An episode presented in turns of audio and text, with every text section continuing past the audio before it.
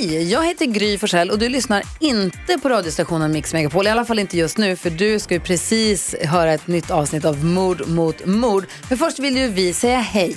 Hej, hej, det här är NyhetsJonas. Det här är Carolina Widerström. Och här är Gullige Dansken. Ja, och så Gry då. Och det vi vill säga att när du har lyssnat klart på den här podden, då får du gärna lyssna på våran. Vi spelar in ett nytt avsnitt varje morgon av våra podd Kvartsamtal. Och hela radioprogrammet blir ju också en podd om man är väldigt morgontrött eller så. Just det, om man missar morgonen ja. Men mest av allt så får du gärna lyssna på programmet i direktsändning varje morgon på Mix Megapol. Live varje morgon från klockan sex och då har vi med oss massor med vänner också. Thomas Bodström, Babben Larsson, Johan Pettersson, Krista Luuk.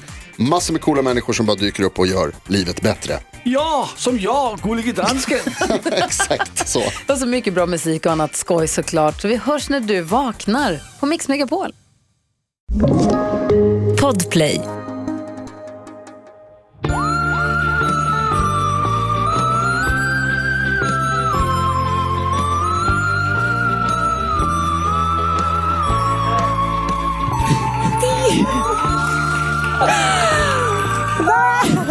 Jag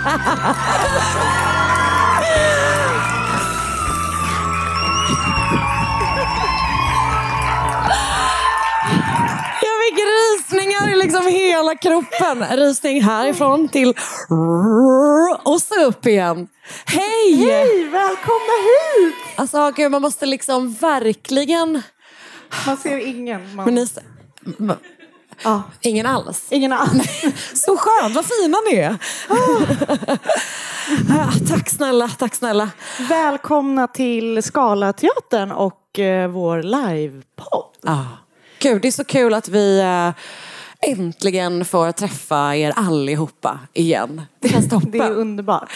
Vi, eh, alltså, jag är liksom väldigt glad att vi är på Scalateatern. För Scalateatern är ju... Du gifte dig ju här. Jag gifte mig här. Jag hade min bröllopsfest Ja. här. Okej. Tackar, tackar.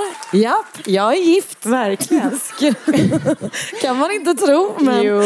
Eh, men nu var det också länge sedan jag var här.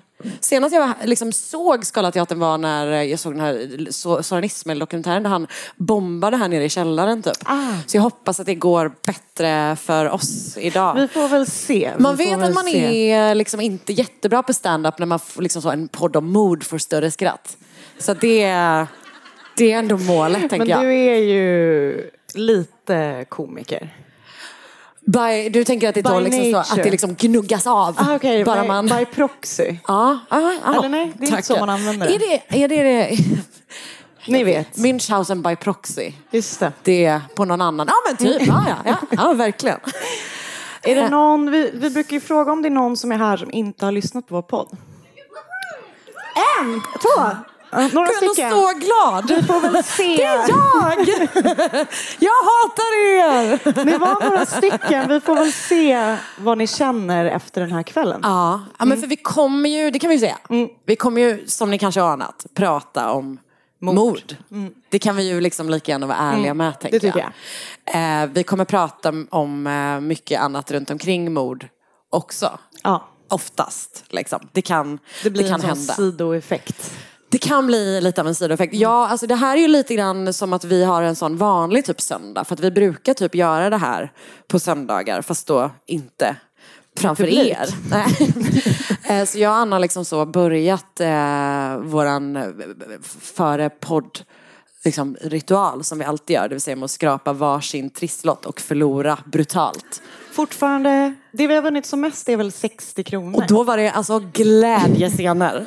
Köpte två nya lotter direkt. Direkt. Eh, nej men och vi hade ju en tanke om att vi skulle göra det på scen. Men typ att jag var så här, tänk om vi vinner miljonen. Fy fan vad stelt. Måste vi dela Måste då? vi Är dela? sån- Att man är så här, gud vad skönt att det inte är slutsålt. Att man bara, då hade det blivit Ja, ännu precis. värre. Ja, nej, verkligen. Så att vi tänkte så här, ett då. Vi vann inte Vi en vann miljon, inte. nej. Så att ni behöver inte komma i pausen sen och försöka claima era pengar. För det finns inga. Men eh, det känns liksom ändå som att det, det känns tryggt. Ja, det känns tryggt. Och det Absolut. känns lite som att vi liksom bjuder in er eh, i, Hemma hos oss. hemma hos oss. Och det känns ju väldigt mysigt att ni ville komma. Och sen kan vi säga, jag vet inte om ni såg där ute, men vi har ju gjort den här fina, eller vi har inte gjort ska jag säga. Det har vi inte gjort. Vi, vi har fått hjälp att ta fram den här jätte, jättefina eh, Mord mot mord-loggan som är liksom specialare för våra livepoddar. Så det finns en sån här med härlig kaffekopp till exempel. Vi insåg då förra gången när vi var ute på eh, Livepods sväng att det inte är jättegott att dricka öl. Är ju just en kaffekopp. Men vatten, Eller bubbel, nu eller- testar vi, eller bubbel eller någonting annat förutom kanske då vatten och kaffe och chai latte som du unnade dig idag. Ehm, Inte att förkasta en god chai latte. Nej men det tycker jag inte vi behöver göra. Vi kommer liksom köra, det kommer vara ganska mycket som det brukar vara. Det vet ju inte du men det brukar vara två fall. Eh, så jag kommer liksom börja och sen så kommer vi ha en liten paus där ni kan gå ut och ja, kanske köpa en öl och hälla upp er kopp. I nya eller koppen. vad ni vill. Eh, och sen så kommer vi tillbaka och sen så gör vi eh, ett fall till. Och Så då är det jag. Då är det du. Ja. Och då jävlar.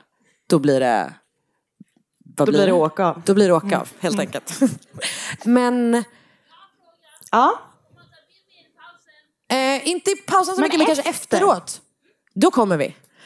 Eh, bra, men då så det är avslutar ingen vi. fotovägg men vi hittar någon bra... Ah, fan, är det det vi ska ha nästa Kanske gång? är. Eller vet du vad? Tänk dig muggarna. Alltså du, om du tänker dig som en sån eh, champagneglaspyramid. Yes. Fast med muggarna. Och kaffe istället Och för kaffe. champagne. Mm. Lyx. Hampus som eh, hjälper oss med det här, han kommer stå liksom, man kommer bara se hans arm när han häller kaffe i alla. Det kommer bli toppen. Men eh, vi, vi gör vårt bästa då även utan den här eh, muggpyramiden. Och eh, sen tänker jag att Vi kör. vi kör. Eller det är hur? lika bra, eller hur? Ska du ta en styrketår? Mm. Jag gör också det. Man behöver en styrketår här i livet. är Som vanligt är vi fruktansvärt nervösa men det fattar ni. Ehm, Tvåhandsgreppet på flaskan. Då vet man. och jag börjar med att liksom så tappa ut. Ehm, nej. Nu är, jag, nu är jag så spänd. För Ja. du har ju liksom teasat att det är något eh, riktigt... Ja, är det eh, verkligen bra att göra det då? Är det verkligen? Och Man ska ju upp. sänka Ja, det. förväntningarna. Det kommer vara Det kommer vara tråkigt, skakigt. ointressant. Mm. Och eh, ja, nej, men det kommer vara riktigt, riktigt dåligt. Så nu kör vi. Ett poddtips från Podplay. I fallen jag aldrig glömmer djupdyker Hasse Aro i arbetet bakom några av Sveriges mest uppseendeväckande brottsutredningar. Går vi in med hemlig telefonavlyssning och, och då upplever vi att vi får en total förändring av hans beteende. Vad är det som händer nu? Vem är det som läcker? Och så säger han att jag är kriminell, jag har varit kriminell i hela mitt liv men att mörda ett barn, där går min gräns. Nya säsongen av Fallen jag aldrig glömmer på Podplay.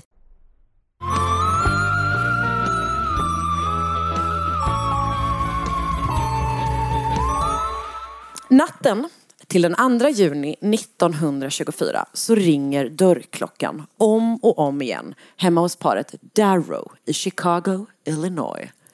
Nej, nej, så fort jag hade skrivit det så var jag så här, ligger Chicago i Illinois? Jag, jag vet inte. Det lät rätt eller? Vi kör på det. Till slut så öppnar Ruby Darrow och hon möts av fyra män som ber om att få prata med hennes man, Clarence Darrow, eftersom de behöver hans hjälp direkt. 67 år gamla advokaten Clarence har fortfarande pyjamas på sig när han tar emot männen och han inser att han känner en av dem.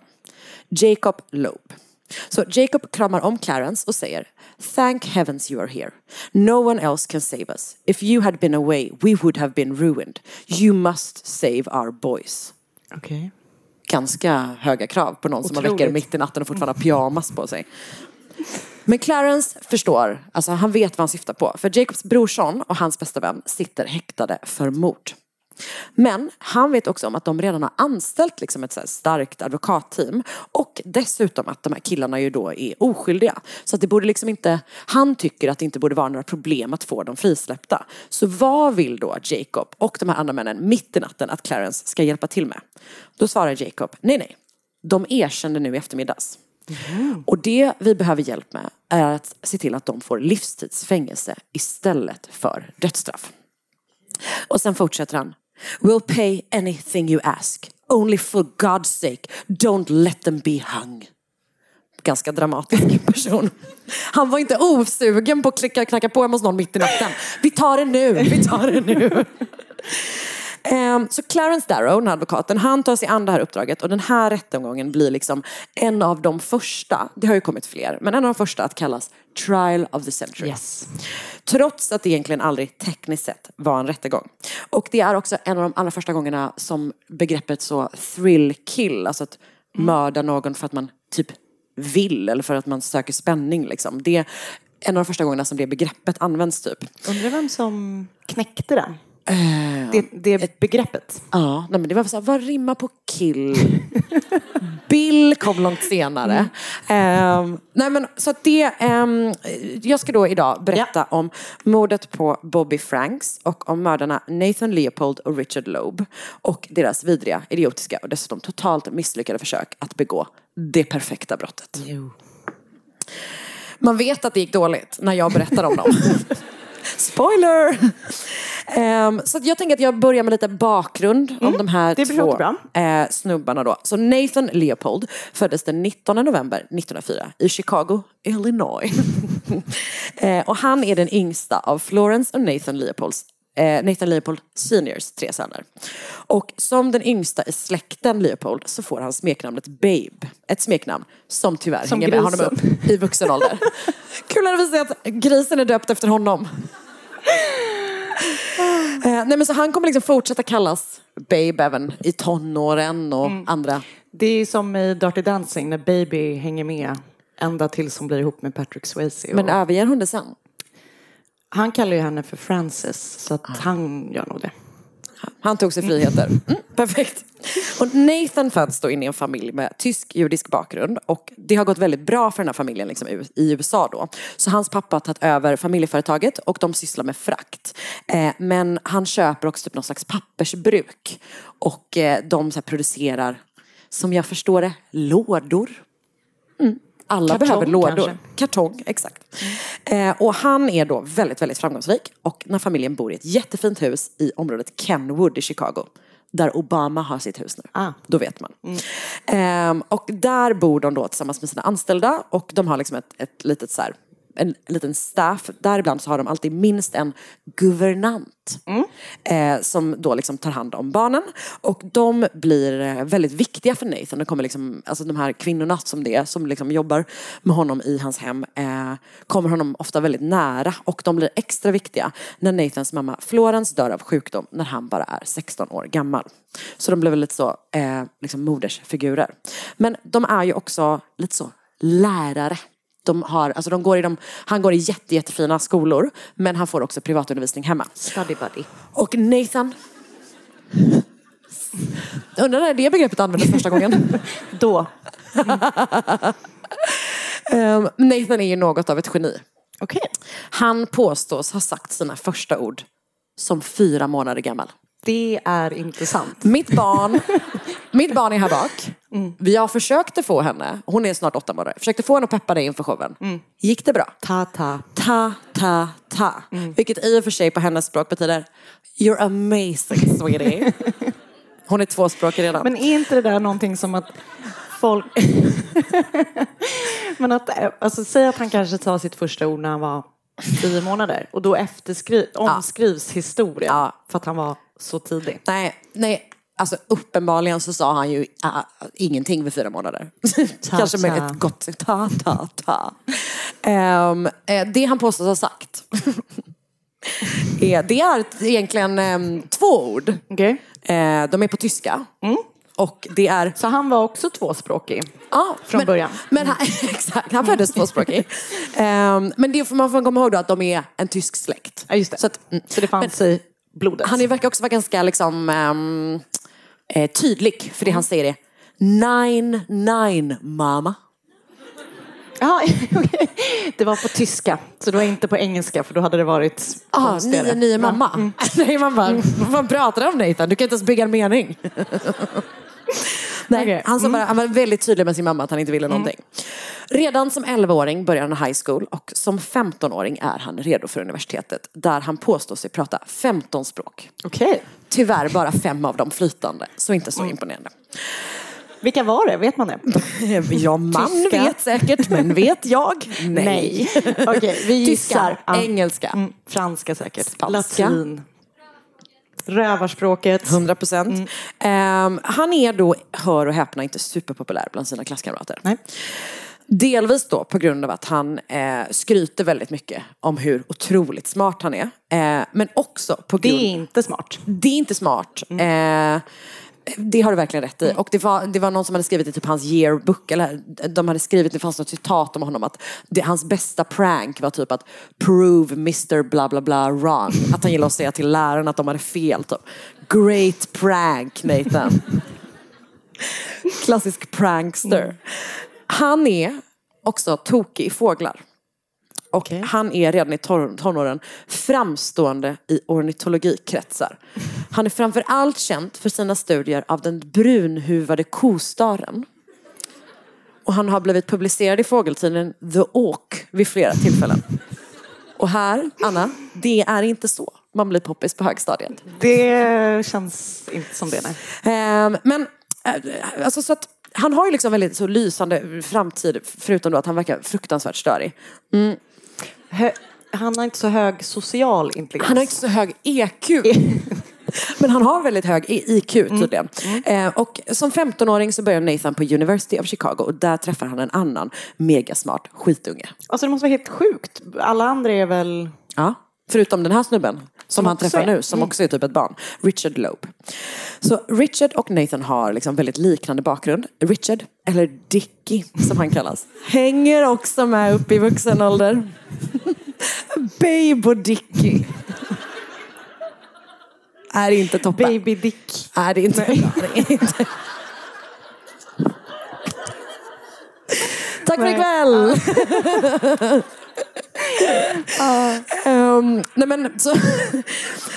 Dickie, han kommer också från en eh, rik judisk familj, familj boende i samma område. Och de har liksom träffats under sin uppväxt. Richard är ett år yngre, han är född 11 juni 1905. Och han är den tredje av Anna Henrietta och Albert Loebs fyra söner. Och Albert Loeb är en väldigt liksom, framgångsrik advokat som också varit eh, vd för Sears. Så att de är också liksom, här, väldigt framgångsrika. Och även här finns då guvernanter som också här får liksom en nära relation till de här barnen. Eh, och Richard kommer också de här nära just för att han, han är ett ganska sjukligt barn. Så att han är väldigt mycket hemma och studerar snarare än att vara liksom ute och typ kanske leka med jämnåriga. Typ. Så han är hemma och läser och han gillar att läsa deckare. Han gillar brott i allmänhet. Han leker ofta, det här måste jag säga att jag tycker är urgulligt och inte alls problematiskt. Han leker ofta att han är ledare för ett kriminellt gäng. och när han går på stan låtsas han göra hemliga handsignaler till olika gängmedlemmar. Jag tror att vi har en bild på hur Richard såg ut. Gulligt! Jag vill gå med i hans gäng! Eller, ja. Fast du vill inte det. Nej, nej, men det är ändå det gull, alltså, det här lyfts ofta fram liksom som att så här, det var då man visste typ att han skulle bli en Så dålig bra person. stil, alltså. Man bara, nej, alltså, va, ja. Det är liksom, det, jag, jag, Och att han håller armarna så här. Men också den sneaky pistolen. Ja, den Don't såg inte ens jag. Nej, för det var så Ah, sneaky. Alltså han skjuter över axeln. Man får verkligen passa sig. Ja. Richard är, eh, till skillnad från vad man kan tro på den här bilden, också megasmart. Um, Han är ju två där typ. men har han sagt nine nine mamma? Nej, inte han. Nej, han Pang precis, pang mamma. Ehm, men han är också megasmart. Han hoppar över årskurser och blir som 17-åring den yngsta någonsin att ta examen från University of Michigan. Men till skillnad från Nathan så blir Richard liksom väldigt så här, bra socialt i tonåren. Så han är liksom charmig, rolig, folk tycker att han är snygg. Det går bra med kompisarna, han har tjejer. Ja. Så att de är lite, skiljer sig åt så liksom. Han är med i någon fraternity som heter Zeta Beta Tau. Ja.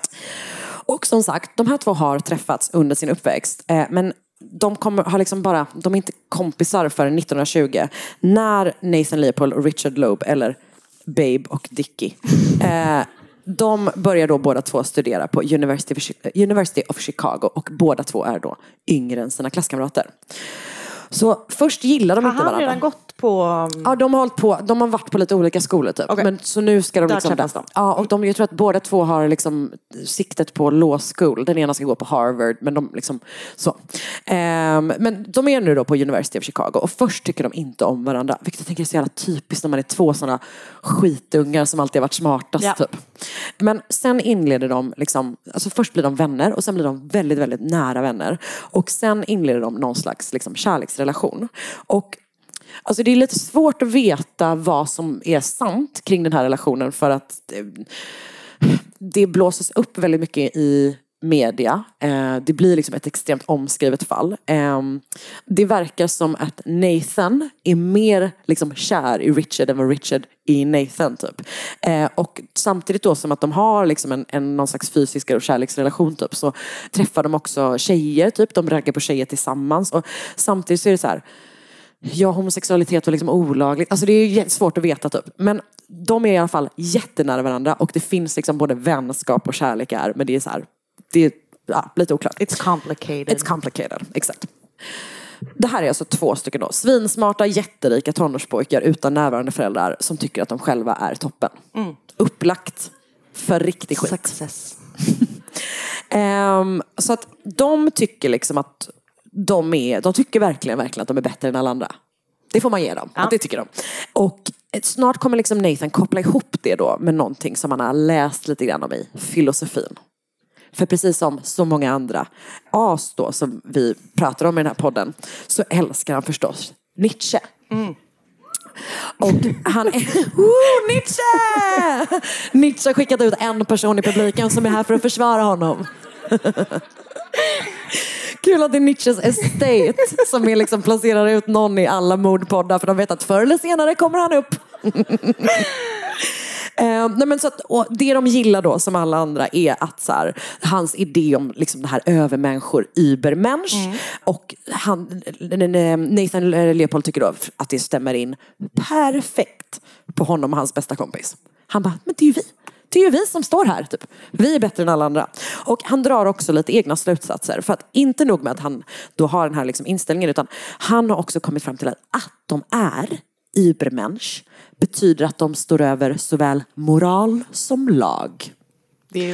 Moral kan man typ tycka borde vara en del av att vara en övermänniska, men det är det tydligen inte. Så att, eh, han tycker då att så här, för att vi är så jävla jävla bra så finns, ingen kan säga till oss vad som är rätt eller fel och eh, inga lagar gäller oss. Och det passar Richard. För Richard, som ni kommer ihåg, som ni såg på bilden, gillar brott.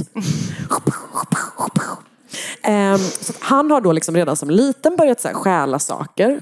Och Testa gränser. testa gränser, verkligen. Och sen har han fortsatt och nu kan liksom han eskalera då sitt intresse tillsammans med Nathan. Så de bygger Hur gamla liksom, är de nu?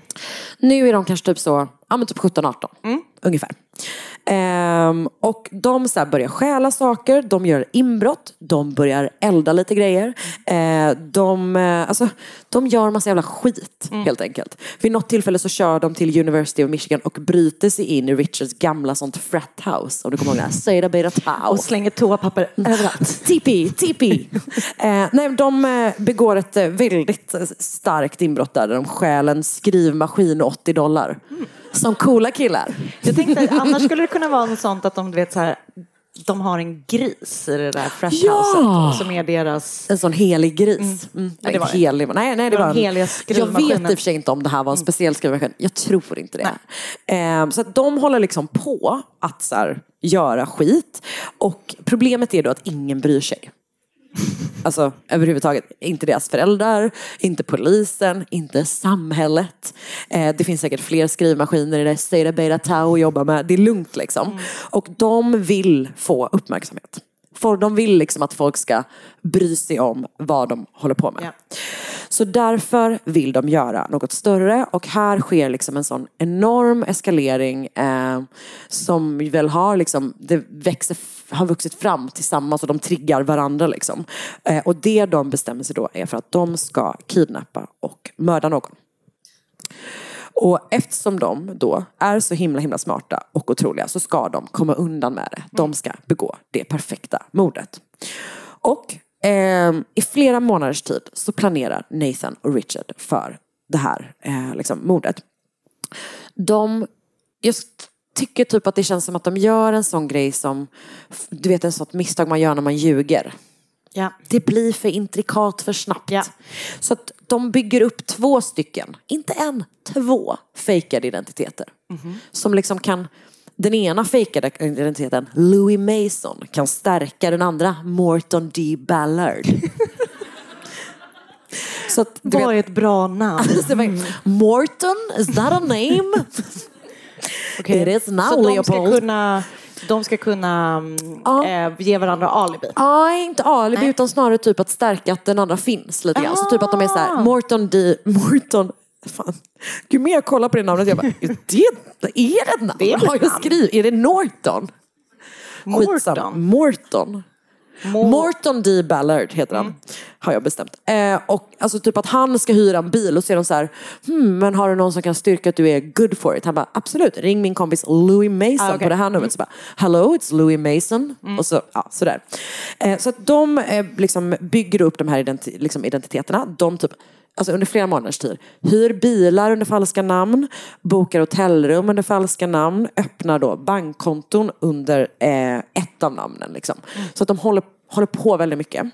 Eh, de kommer på en jättelång, liksom, intrikat sekvens av olika instruktioner för en överlämning av en lösensumma. För att även fast de då tänker begå ett mord så tänker de också försöka få loss Pengar. Ja, exakt. Mm. Um, så att den här liksom sekvensen då kombinerar typ flera telefonsamtal med minst ett brev och de offrets anhöriga ska instrueras att slänga 10 000 dollar från ett visst tåg vid en viss plats och sen ska Leopold och Loeb stå nedanför och typ plocka emot det. Alltså du vet de håller på så jävla mycket typ. De testar vid flera olika tillfällen om det här funkar typ. Att en av dem bara, nu åker jag tåget och kastar ner en grej typ.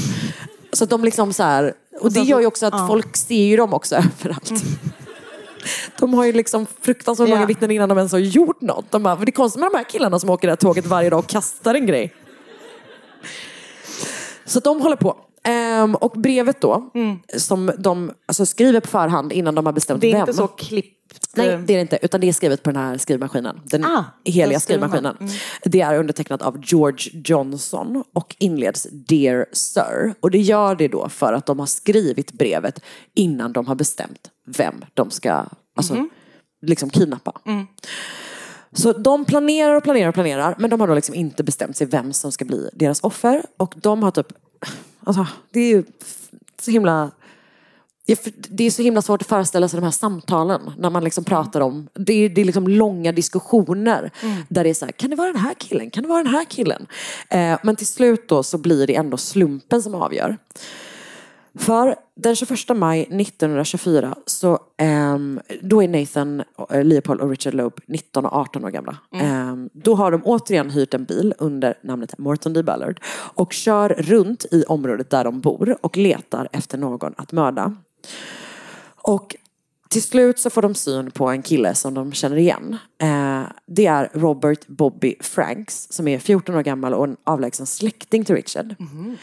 Och han bor också bara liksom några hundra meter från Loeb-familjen och har typ vid flera tillfällen varit där och spelat tennis. Liksom. Jag har en bild på, på Bobby Franks där.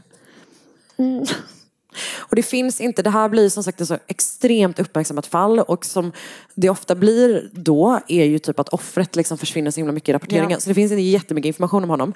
Men han har liknande bakgrund liksom. Han kommer också från en så framgångsrik eh, judisk familj och hans föräldrar heter Jacob och Flora eh, Frank och han är deras yngsta barn. Hans syskon heter Jack och Josephine men Bobby är liksom hans mammas ögonsten sådär.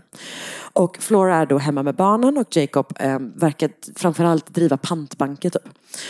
Och Bobby var väldigt smart, han var liksom duktig i skolan, han var väldigt bra på retorik och hade bara några veckor innan liksom, den här dagen debatterat dödsstraffets vara eller icke vara i skolan. Och eh, eh hade liksom så, han var jätte, jättebra retoriskt typ, så han hade verkligen så krossat sitt motstånd. Typ.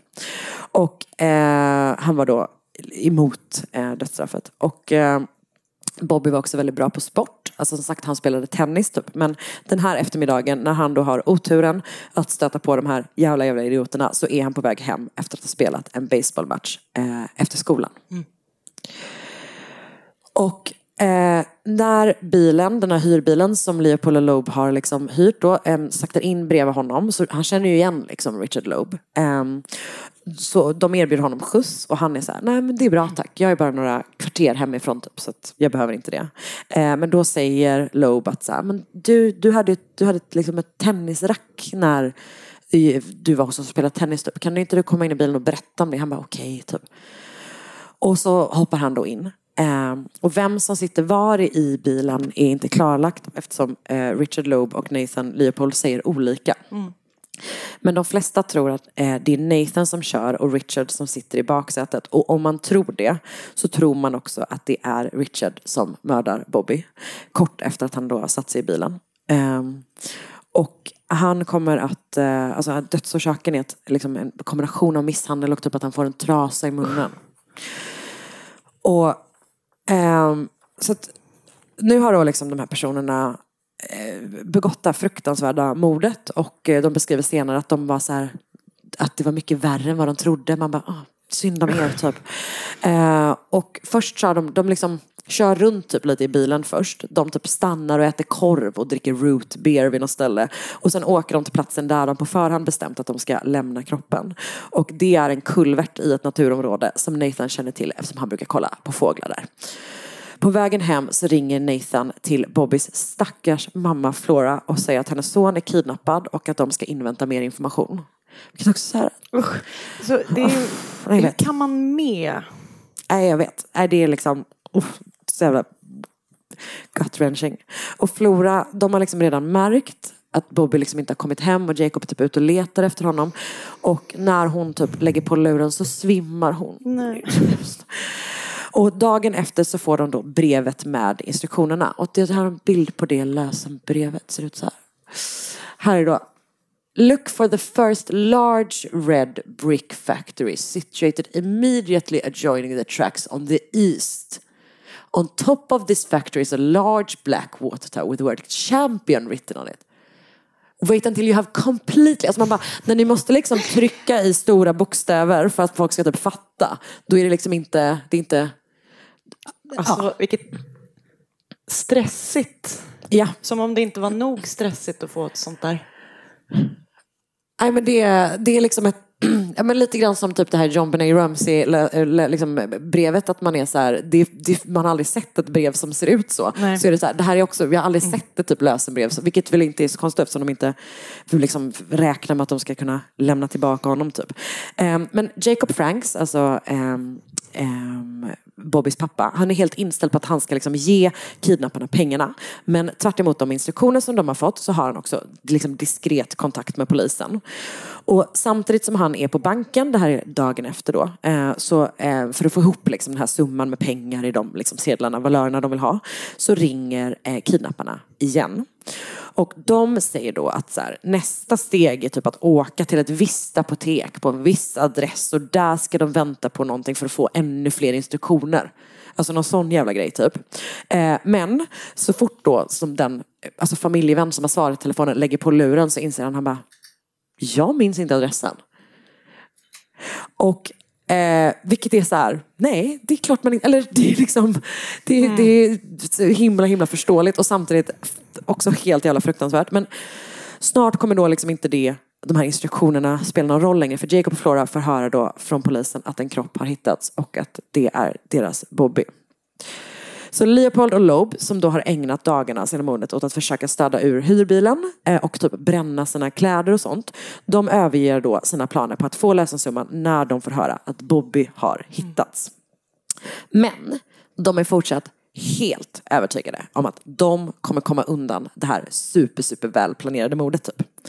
Loeb är så övertygad om deras egen förträfflighet att han unnar sig och typ så delta lite i utredningen att han kanske typ uttalar sig i media. Alltså han gör mm. sådär som de gör ibland. Att han bara ändå vill vara i närheten yeah. av det. För att han är så säker på att det liksom inte finns någonting som typ kopplar dem till det överhuvudtaget. Han har då fel. Mm. Um, för att vad de inte vet är att poliserna redan, alltså du vet, typ direkt. De vet. Har, man, de har hittat någonting som kommer kunna binda dem mm. till eh, mordet. För bara några meter ifrån kroppen så har Nathan Leopold tappat sina glasögon. Men, Alltså, Mm. Så jäkla rätt åt dem. ja, det får man verkligen lov att säga. Han, ehm, han har inte haft de här glasögonen så mycket. Nej. Han hade ett halvår tidigare fått eh, börjat lida av huvudvärk. Så då hade han skaffat glasögon för han tänkte att det kanske var det. Sen har han använt dem. Och sen har han... Det eh, blev inte bättre. det blev bättre och då slutade han använda dem. Ja. Eh, Det är så- så det funkar. Ja, det- Jag ska ta ut mina linser nu. Ehm, nej men, ehm, så att han har liksom, de har legat i en ficka. Och sen har han liksom inte tänkt så mycket mer på dem. Typ. Och ehm, samtidigt så, jag tror att det är så att de ser i media att polisen har hittat de här glasögonen. Men även då känner de sig helt säkra har inte att knyta till oss. För att det är helt vanliga glasögon. Alltså det är helt liksom vanliga bågar. Det är, han har ett helt vanligt synfel. Det finns liksom ingenting så här out of the ordinary med de här glasarna. glasögonen. Tror de. Det visar sig att det finns, alltså du vet liksom fästena som fäster den här delen med den här delen. Gångjärnet, Gångjärnet. kanske. Säkert. väldigt, väldigt speciella. Det trodde För man knappt de kunde vara. Nej men hur då? Eh, jag vet inte, men det är bara Nej. tre personer i Chicago som har, som har dem. Okej, väldigt speciella. Väldigt, väldigt speciella. Alltså tre små gångjärn har fått skickats ut i Chicago. Gångjärn. Eller sex. Eller sex par. Nej, tre par. Fan. Åh, du räddade mig och sen saboterar jag mig själv. jag hatar när det händer. Um, så att de åker hem till de två första personerna som har glasögonen på sig när de öppnar dörren. Typ. Eh, I mitt huvud så är det en sån Undrar om typ, de bara, okej, hej. Alltså, I mitt huvud tänker jag att det är en sån du vet, Susanne Reuter typ, situation att hon har den på huvudet. Bara, Vad har jag lagt dem? Vad har jag lagt dem? Men det har jag hittat på själv. Ehm, så då är liksom, de är accounted for. Och sen så, ehm, den sista personen är då Nathan Leopold. Och han säger då så här, han bara, ah, nej jag har ju inte mina glasögon så. Men det måste ju vara så att jag har tappat dem när jag har kollat på fåglar. För jag gör ju det väldigt ofta i det här området. Och de låg, och det här är, nu ska jag säga liksom ett klädesplagg som jag inte visste fanns. Eh, han säger då att de har legat i fickan på en av hans birding suits. Fancy. Så jävla fancy. Ehm, och det är så här, han säger att de måste då trillat om, ur när han liksom har eh, då liksom varit runt och kollat på fåglar. Och då gör han en grej som, eller blir en grej som, jag får liksom skamkänsla bara jag tänker på det. För att ehm, polisen är så här, okej, eh, men här är ett par glasögon. Sätt på dig din birding suit och visa hur det gick till. Så han liksom får lägga ner. Alltså, jag vet, han bara, att han liksom så här försöker typ låtsas trilla känns så jävla stelt typ. Ehm, och det ännu stelare då blir ju att eh, han inte lyckas inte. Nej. Alltså han kan inte, han kan inte Han bara- trilla. Jag tänker att han försöker flera gånger typ. Eh, men ingenting liksom händer. Det kommer Kunde han inte inga låtsas glas. att han hade, nej, nej det var inget. Vad var förslaget?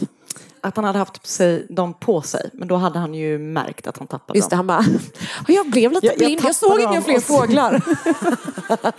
Så jag gick. Ah, det var därför jag inte såg några brunhuvade kotrastar. Ja, jag är Eh. inte, jag är inte som de killarna. IQ-mässigt. Apparently. Men EQ däremot, skyhögt. Högt. Ehm, så att inga glasögon trillar ur hans birding suit när han försöker. Eh, och det gör ju förstås att polisen eh, blir liksom mer misstänksamma. Till en början har de liksom inte ens kunnat föreställa sig att, de här, att den här personen skulle kunna vara inblandad. För han är liksom så typ en ung, liksom, smart kille med framtiden framför Ja. sig. Typ. Så de förhör honom första gången på ett hotell. De tar inte ens honom till polisstationen. Typ. Varför, Eh, på, vad gjorde de där? förhörde honom. alltså, Vi åker inte till stationen, vi går in här. Ja, för att de är typ så här, de bara, men det är inget riktigt, det är liksom inte, vi tror inte att du har gjort någonting. Så du behöver inte följa med ner till stationen. Utan vi går in här istället. Ah, okej. ja. eh, men den 29 maj förhörs då både Nathan Leopold och Richard Loeb. Eh, och det verkar som att båda två kanske förhörs på hotellet, lite oklart. Eh, och de säger då att kvällen då Bobby har försvunnit så har de varit ute och kört Nathans bil och plockat upp två tjejer som heter May och Edna. De vet inte vad de hette i efternamn. Nej. De har så himla många tjejer.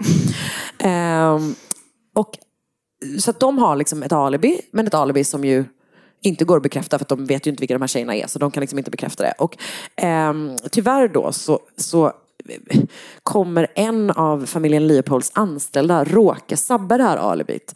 Eh, för att han berättar att han, alltså Nathans bil har stått i garaget hela tiden.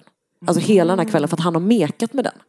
Så att han har liksom inte, han har inte varit ute och kört med sin bil överhuvudtaget. Och dessutom visar det sig att en skrivmaskin som har fel på samma knappar som det som används för läsenbrevet har använts för Richards skolarbete. Oj, oj, oj. De är liksom så smarta och så jävla dumma samtidigt på så väldigt bra sätt för de åker fast. Liksom. Men, ja.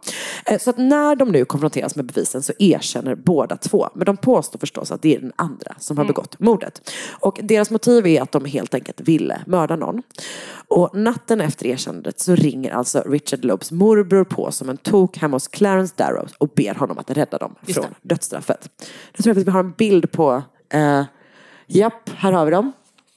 Då har vi... Vem är vem här nu då? Eh, då har vi alltså Richard Loeb till vänster och sen är det Clarence Darrow och sen så är det Nathan Leopold. De där bak vet jag inte vilka de är. Eh, Han är sheriff tror jag, han till vänster. Ja, ah, det ser man ju på stjärnan ja. ja, ja. Bra spottat. Och, vad, och vad, vad tror du om den andra? Ehm, Han, han, han håller ju koll ser man ju. han är clerk. Han är Det är det. clergyman. jag vet inte vad det är, det är något kyrkligt va? Ja, Ja, okej. Eh, ja nej men så där är de. Ehm, Eh, det, det, goa, det goa gänget. Eh, det ogoa gänget kanske, eller definitivt. Clarence Darrow, han, han är, han är eh, i övrigt mest känd, han blir liksom känd för det här fallet, men han är eh, tidigare också mest känd för att ha försvarat en lärare som hade the audacity att undervisa i evolutionen. Så det är liksom hans eh, andra stora fall. Typ.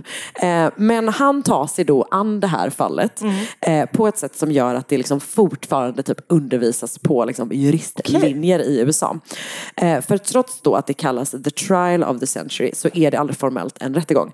För att han kommer liksom på en en liten smart grej eh, där han han, han liksom undviker juryrättegång. För han inser, en jury kommer inte gilla de här killarna. Nej. Så att vi måste undvika att de ska liksom då, eh, dömas av en jury. Så att det, de, de erkänner sig skyldiga. Eh, och rättsprocessen blir, som blir handlar bara om att fastställa vad de ska få för straff. straff dödsstraff eller livstid. Och det är en rättsprocess som pågår i en månad. Clarence Darrow har hundra vittnen. Eh, mo- alltså andra sidan, åklagaren, har förhört typ två av dem. Alltså är de verkligen bara så här, come on, typ.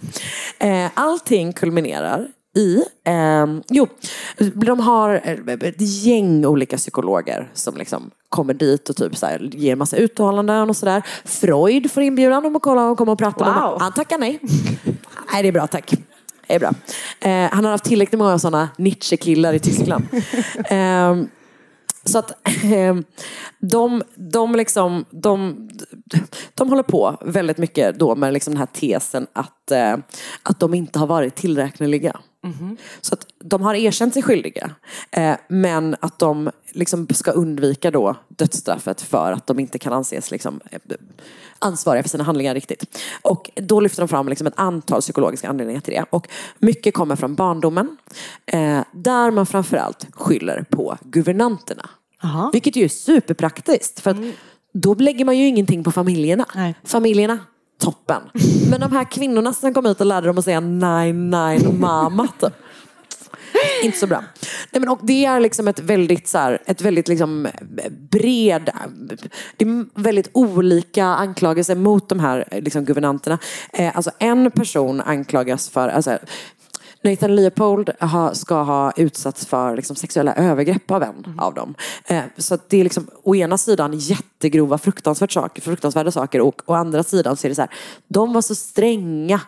De tyckte inte de skulle leka så mycket med sina kompisar. Alltså, så det liksom är, är liksom ganska blandat sådär. Ehm, och Clarence Darrows slutplädering, den drar ut på tiden. Tre dagar. Och jäklar. Han skyller på omvärlden, lite allmänhet. Så. Han skyller på liksom, de anklagades liksom, privilegierade livsstil. Han skyller på Nietzsche.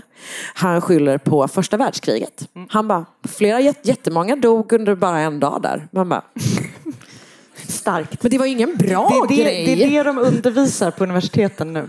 Ah. Blame the world wars. Är det så? Jag har inte gått, inte ens i Sverige.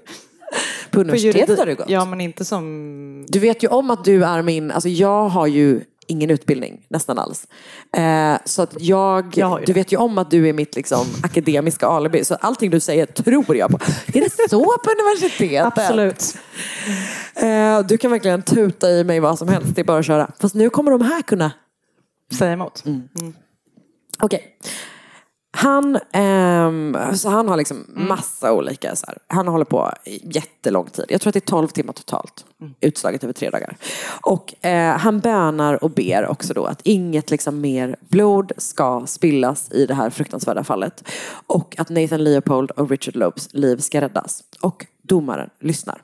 För de döms båda två till livstids fängelse för mord plus 99 år för kidnappning. Och det här fallet har då liksom blivit en total mediecirkus. Och allt fokus är som sagt på mördarna. Och samtidigt så har då liksom Bobby Franks familj står med liksom den största sorgen. Och han- i typ han begravs innan de vet liksom riktigt vad som har hänt. På, på hans gravsten står det 22 maj istället för 21 maj. För att de liksom inte visste. De skrev när han, när han hittades istället. Typ.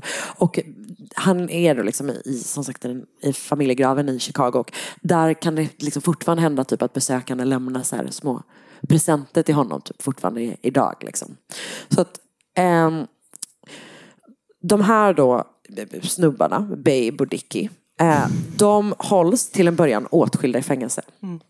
Det går typ inte att göra det för att de gillar varandra så jävla mycket. Eh, så de får liksom mer och mer kontakt och de bygger upp liksom ett liv i fängelset och drar igång något slags liksom utbildningsprojekt på Stateville-fängelset där de sitter. Och så de liksom undervisar andra intagna och så. Eh, men den 28 januari 1936, så 12 år efter mordet på Bobby, så mördas Richard Lope med ett rakblad av sin cellkamrat. Och mördaren, en man som heter James Day, frias senare av en jury eftersom han påstår sig ha handlat i självförsvar. Men han har inte en enda skada och Richard Loeb har över 50 sår. Och eh, då finns väl typ Alltså, han påstår typ att Richard Loeb gjorde liksom närmande på honom. Men det verkar ju jätteotroligt att det skulle vara så. Typ. Men eh, teorin är väl lite grann att en jury dömer honom för att de typ, alltså att han frias för mordet för att de typ tycker att han förtjänar det. Liksom. Och Nathan Leopold, som också är vid Richard Loebs sida när han dör, alltså de som hämtar honom så får han liksom säga det åt sin kompis typ. Han fortsätter då det här arbetet i fängelset och 1958 så kommer hans självbiografi Life plus 99 years ut. Och han har då ansökt om villk- villkorlig frigivning många gånger men alltid nekats. Men strax efter att den här boken publicerats, efter 33 år i fängelse, så får han i mars 1958 till slut komma ut. I samband, alltså när, i en av sina sådana parole hearings där de ska avgöra om han ska få villkorlig frigivning så får han frågan om han har kommit ehm, över sin tro på Nietzsches liksom, Übermensch. Då svarar han I got over being 19. Vilket, eh, alltså jag tror att man bara får vara så jävla glad typ att man tog sig igenom den åldern utan att göra något alltså, så här jävla fruktansvärt. För att men alltså, väldigt... alla, för alla, gör så jävla, alla är så jävla dumma i huvudet när man Ja. är 19. Inte så här dumma, det säger jag absolut inte. Men att det verkligen Man är gör typ att man bara, dumma saker. Ja, man är typ ett sånt gymnasiepretto som typ gillar Nietzsche. Alltså egentligen så är man, man borde bara få typ finnas Man borde bara hold, be hold accountable. Absolut, han borde absolut be hold accountable. Det är inte det jag säger. Nu pratar jag om liksom mycket, mer, eh, mycket, mycket mindre farliga saker. Mellan 25 och 35 är enda gången man inte Men jag bara är en tänker att idiot. man inte ska liksom ens bry sig om att försöka läsa avancerade saker. Då. För man vet inte vad man ska göra med det. Gud, nu känner jag mig så glad att jag inte gick på universitetet. Man ska börja senare. Ja. 25 till 35. 25 till 35. För sen, problemet är att efter 35, superpinsam igen. Är man Jag bara, ett år bara, "Oh, kvar." Ehm, Så efter då så flyttar Leopold till Puerto Rico där han först utbildar sig och sen undervisar på University of Puerto, Puerto Rico. I juridik. Ehm, Nej. Nej, det är vi. ja, även det var jag typ ja, absolut på väg att köpa. Eh, han ägnar sig förstås också återigen åt sina älskade fåglar. Och 1963 så ger han ut vad jag bara räknar med är en riktigt stor säljare bland alla fågelskallar där ute. Han släpper boken, släpper, han publicerar boken Checklist of Birds of Puerto Rico and the Virgin Islands. Ooh. Och det var det. Kul höll jag på att säga, det var det inte. Men bra.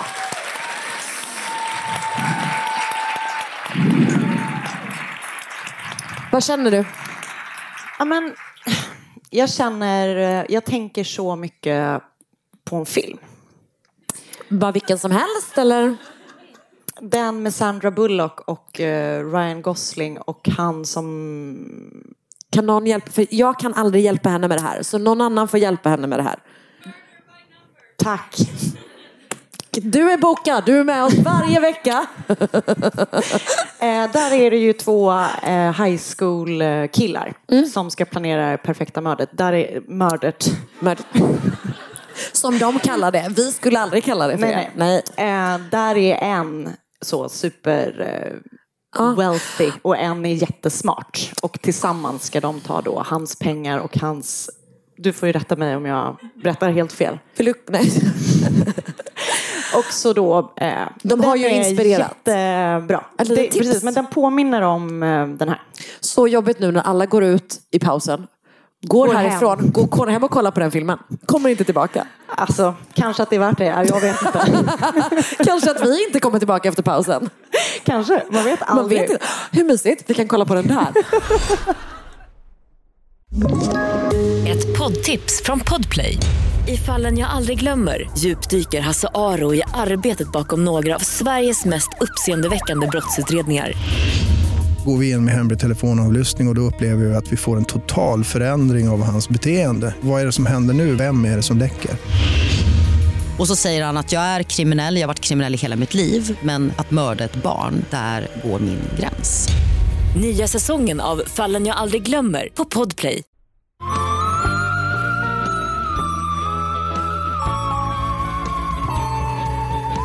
Anna, take it away. Tack.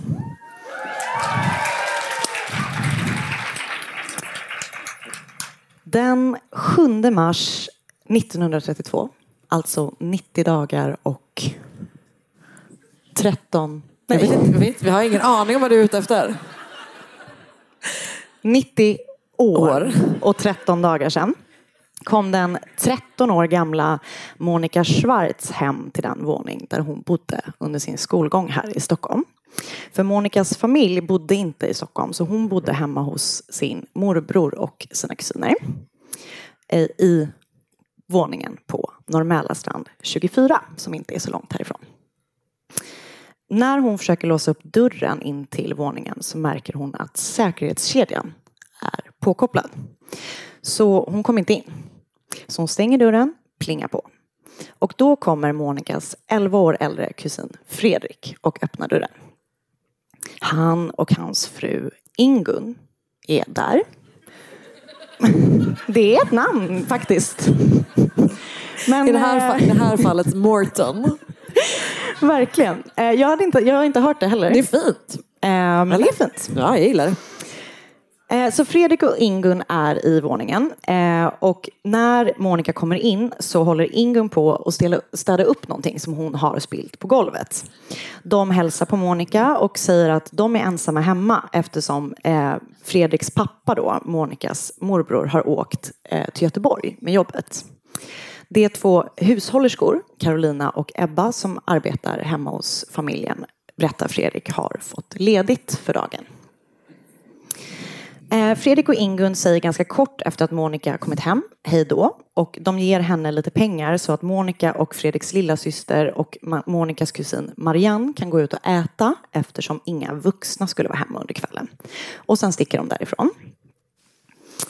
Eh, och jag vet inte exakt vad man gjorde efter skolan på 30-talet men jag tänker att det är samma som Mellis. Mellis, precis.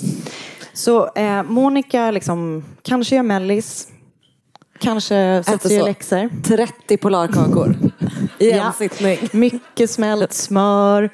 Eh, men eh, hon tycker inte om att vara ensam hemma i den här stora våningen för det är hon nästan aldrig. Och hon hör ljud, typ stånkande ljud från då husfrun Carolinas sovrum. Och hon vet inte liksom, exakt vad det är som låter men tänker att hon kanske har gått och lagt sig för att vila när hon blev ledig. In, ja, det är inget Nej. snusk som jag Nej. tänker att hon... ehm, och eh, efter ett tag då kommer den 15 år gamla Marianne hem som är då Monikas kusin.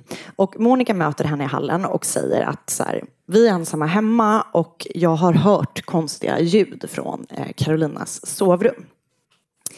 Eh, och Marianne kanske är lite mer stursk än Monica. Och, ehm, så hon går fram då till Carolinas dörr och känner, eller du vet, ska se vad som händer där inne. Så att, eh, men det är låst, så de kommer inte in.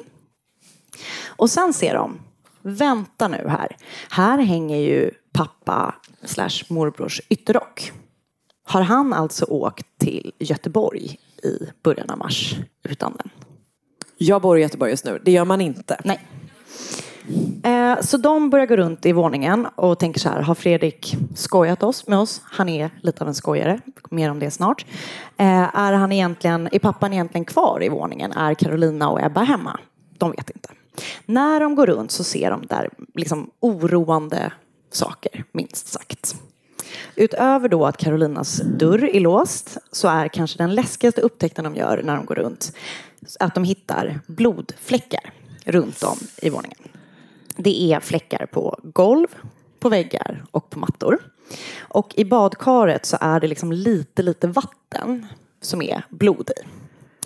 I matsalen så hittar de en hink med blod och blodiga trasor. Så jag kan bara utgå ifrån att de blir jätterädda. Och till slut så ringer Marianne till sin brors bästa, eller en av hans bästa vänner, Sven Hallman. Och säger så här, det här har vi hittat. Vi är ensamma hemma, vad ska vi göra? Så han kommer dit tillsammans med en annan av Fredriks kompisar. De säger åt tjejerna att gå upp till grannarna. Och sen så ringer Sven till polisen som kommer dit i ilfart. När polisen kommer dit så tar de sig in i det låsta rummet och där hittar de Carolina Hero som är 63 år gammal och som är husfru i hushållet.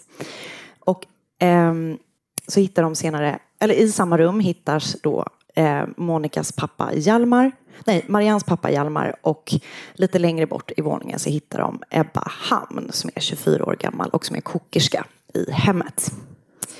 Carolina och Hjalmar hittas då som sagt i Carolinas rum.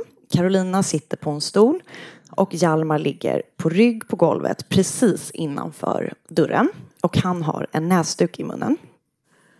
Ebba hittas då i andra änden av våningen liggandes på golvet också. Eh, de är alla döda, ihjälslagna med ett trubbigt föremål. Och det här blir då, eller det här är kan man säga, men det är starten på ett av Sveriges mest eh, uppmärksammade fall genom historien, nämligen de von Sydowska morden. Så allt börjar då med, nu kan vi ta fram en bild här, med att Ingun eh, Sundén Kullberg till höger träffar Fredrik von Sydow. De träffas i Velumsund som ligger i Saltsjöbo här i Stockholm där båda familjerna hade landställe.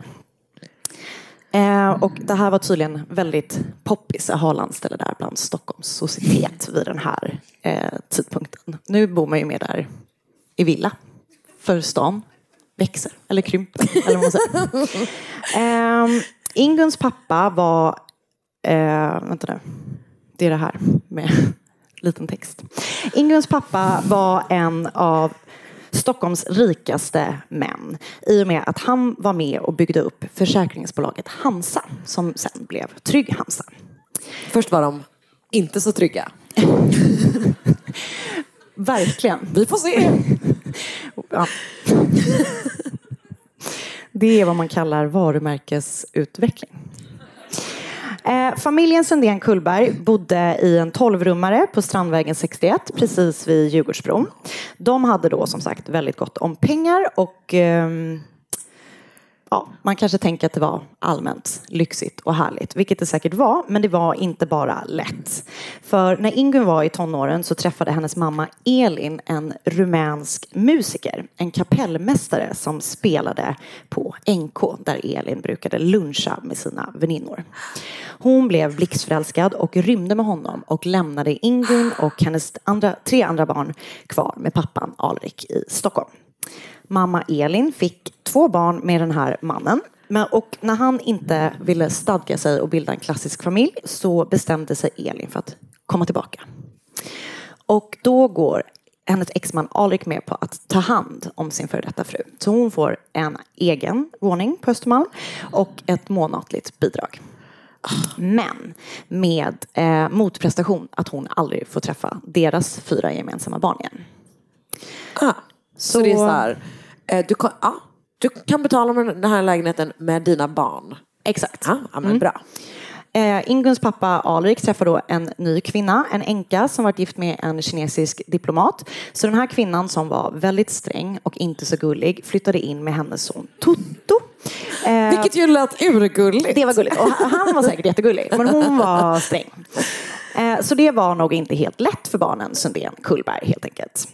Ingun beskrivs som en supersnygging och det såg vi ju här. Ehm, Det beskrivs som att... Det beskrivs som... Vadå? Jag vet, det är så svårt att avgöra om, alltså de tycker ju att du är ironisk. Men jag vet inte om du är det. Nej. Men jag vet inte. Det vet, hon beskrivs som en supersnygging. Det beskrivs som att andra kvinnor bleknade när hon klev in i ett rum. Åh nej, det är så tråkigt att vi måste sitta bredvid henne. Det var därför det bara... Att inte jag bleknar. Ja. Ja. ja. Så är det. När Ingun kliver ut, då kliv, äh, kliver in, då kliver vi ut. Mm. Eh, hon var väldigt intresserad av mode och kläder. Och eh, det beskrivs kanske som att, eller hon hade mm, kanske lite mer avantgarde stil än de andra flickorna i franska skolan. Där hon då gick. Eh, hon var väldigt bortskämd. Hon diskade sin första disk när hon var 20 år gammal till exempel. Och, och vad dåligt hon diskade den. det vet man. Exakt. Eh, Fredrik då eh, var den enda sonen till Hjalmar von Sydow. Pappa Hjalmar har vi här. Också en stilig karl. Eh, Hjalmar kom eh, från en fin tysk adelsfamilj och det klassade att han liksom hade haft en väldigt bra och fin uppväxt. Han pluggade juridik i Lund och eh, efter att han hade pluggat så blev han häradshövding. Eh, sen blev han tillförordnad polismästare innan han till slut blev ordförande och VD för Svenska Arbetsgivarföreningen, SAF. Utöver det var han också vilket också står för Sustainable Aviation Fuels numera. Alltså, hur kan vi ha den mest informativa podden? Det är aldrig någon som ger oss cred för det. Nej, faktiskt. Det lär, man lär sig så Allt man mycket. behöver veta och lite till. eh, nej men utöver det så var han också ledamot för, av Vänstra, nej, Det var han Nej, inte. han var absolut superhöger. Ja, av menar- första kammaren. av första kammaren eh, från 1916. Han var vad man kallar en high achiever. 1900, år 1900 gifte han sig med Rut och tillsammans fick de sex barn varav tyvärr två dog som spädbarn. Fredrik då var den enda sonen eh, av de eh, fyra överlevande barnen. Och ehm, efter då att två av Rut och Fred, eh, Hjalmars barn dog så blev hon väldigt eh, deprimerad, vilket man ju såklart kan förstå. Hon var i den tidens termer det som kallades nervsvag och var eh, väldigt eh, ofta sjuk och hon liksom hade det väldigt tufft eh, och fick säkerligen inte den hjälp som man eh, bör och kan få idag. Eh, så hon låg mest liksom i ett rum och medicinerade med eh, morfin. Eh, hon gick bort 1926 när Fredrik var 15 år gammal, precis som i en av dina. Och eh, så även liksom Fredrik då, precis som Ingun, blev av med sin mamma som tonåring. Eh, när Fredrik var liten så hade han och hans pappa Hjalmar en bra relation. Han var inte någon slags kärleksfull pappa, Hjalmar, men det verkar ändå liksom ha varit bra. Men ju äldre Fredrik blev så hade liksom Hjalmar högre och högre krav på honom. Det förväntades av Fredrik att han skulle gå i sin pappas och sin farfars fotspår. Eh, men han var inte alls som dem och inte alls intresserad av att göra det. Eh, han, även om han skulle senare börja plugga juridik så var han mer intresserad av filosofi. Och han var väldigt intresserad av fest och eh, det sociala. Mycket mer det än att vara seriös och sådär. Det kan man ju, det kan jag relatera till. Det kan man relatera till.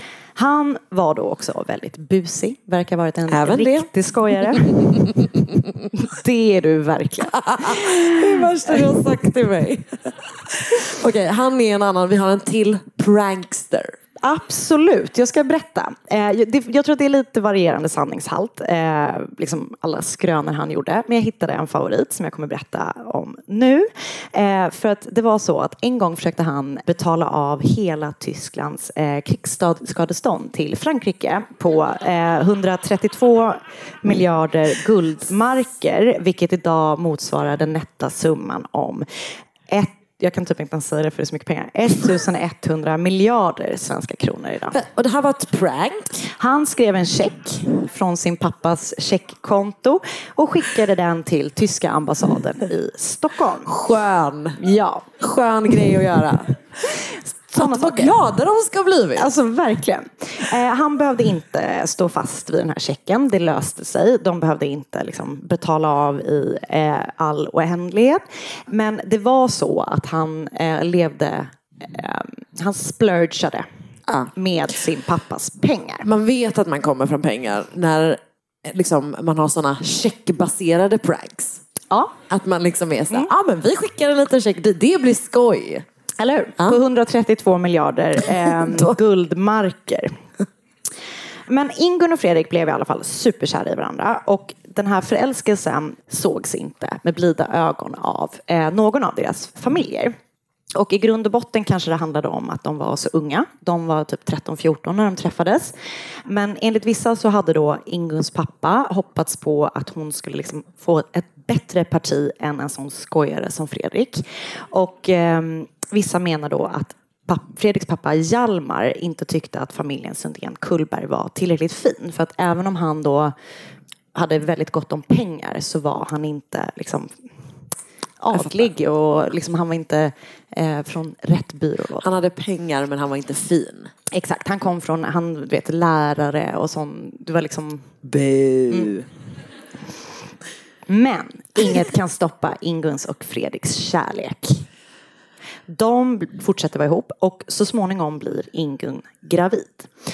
Innan hon har tagit studenten så är det dags för henne då att föda ett barn. Och det här går ju inte an egentligen. Ett utomäktenskapligt barn är När man inte är ett barn. önska. Eh, tydligen inte alls då. Inte ens bara att, man, att hon var ett barn som fick ett barn. Men eh, det går ju inte att ha en oäkting. Nej. Det Men- går ju inte. Herregud. Även om jag faktiskt har en. Inte jag. Eh, Men Ingun skickas till Milano för att bli då smal. Och Först tänkte kan- jag säga bara, va? Till Italien, där har de ju pasta. Och sen bara, ah. precis. Jag fattar. give birth. Jag fattar. Och när bebisen föddes, som bebisen eh, döptes till Monica, så skickades Monica till Inguns styvmor, den här inte gulliga styvmorns syster, så att hon skulle uppfostras där. Och man kanske kan tänka sig att liksom alla motgångar som Ingun och Fredrik möter liksom skulle, och det, sen det här barnet och allt så här, mm, det känns tungt. Och så här, att det ska göra att deras kärlek svalnar. Men det gör den inte. Den blir starkare och starkare. Och de är head over heels. Och när Ingun fyllde 21, alltså när hon blev myndig, så åkte de två och gifte sig i rådhuset i Danmark utan att någon i deras familj var där. Precis som mina föräldrar faktiskt, även om Marianne. liknelserna slutar där. Eh, Efter att de har gift sig så bestämmer de sig för att de vill få hem sin lilla Monica. Så Inguns styvmamma åker faktiskt och hämtar Monica och tar med henne hem till Stockholm. Så 21 år gamla är de gifta och har en bebis ihop. Men gud, de har varit tillsammans i sju år. Ja, jättelänge. Ja. Eh, Men eftersom ingen av dem har några egna pengar, eller ingenting, eh, så, och ingen av deras föräldrar vill hellre liksom Och ingen av dem kan diska. bara en sån sak, det går ju inte. Eh, nej men de har helt enkelt inte råd att skaffa sig ett eget hem. Så att Fredrik bor kvar hemma hos eh, sin pappa på Norr Mälarstrand och Ingun och Monica bor på Strandvägen hemma hos Alrik och Inguns styvmor. Och eh, må, liksom, de träffas mycket. Fredrik kommer hem till Ingun och Monica på morgnarna och liksom leker inte så mycket med Ingun. Nej, med... med det gör han. Eh, han leker inte så mycket med Monica utan de är liksom väldigt, väldigt eh, upptagna av varandra. Och Monica då, dottern har berättat i intervjuer när hon är vuxen att hon har så minnen av att när pappa kom hem så liksom då försvann hon, då liksom de drunknade i varandra. Hon, Ingun liksom lös upp när han kom. Och alla kvinnor bleknade. Precis, så var det. Ehm, och de träffades då hemma regelbundet och de brukade även ha med Monica ut ibland när de, de, när de träffade kompisar sådär. Vilket de gjorde ofta. De var verkligen out and about. Eh, de gillade att roa sig. De var ute åt middagar, var på nattklubb och även då, precis som nu, var det poppis att hänga på Stureplan. De var frekventa besökare på restaurang Cecil som låg på Biblioteksgatan. Och även så var det en nattklubb som jag tror hette Empire på Sturegatan. Bra. Där var de mycket. Med sin bebis. Nej, Inte bebis. inte på nattklubben i alla fall. Men däremot sena middagar. Ja, Krogbebis.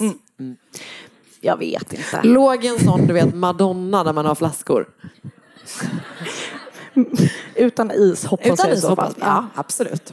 Och Fredrik var generös och bjöd ofta, men eh, med sin pappas pengar, vilket ju då såklart inte var populärt hos eh, pappa Hjalmar.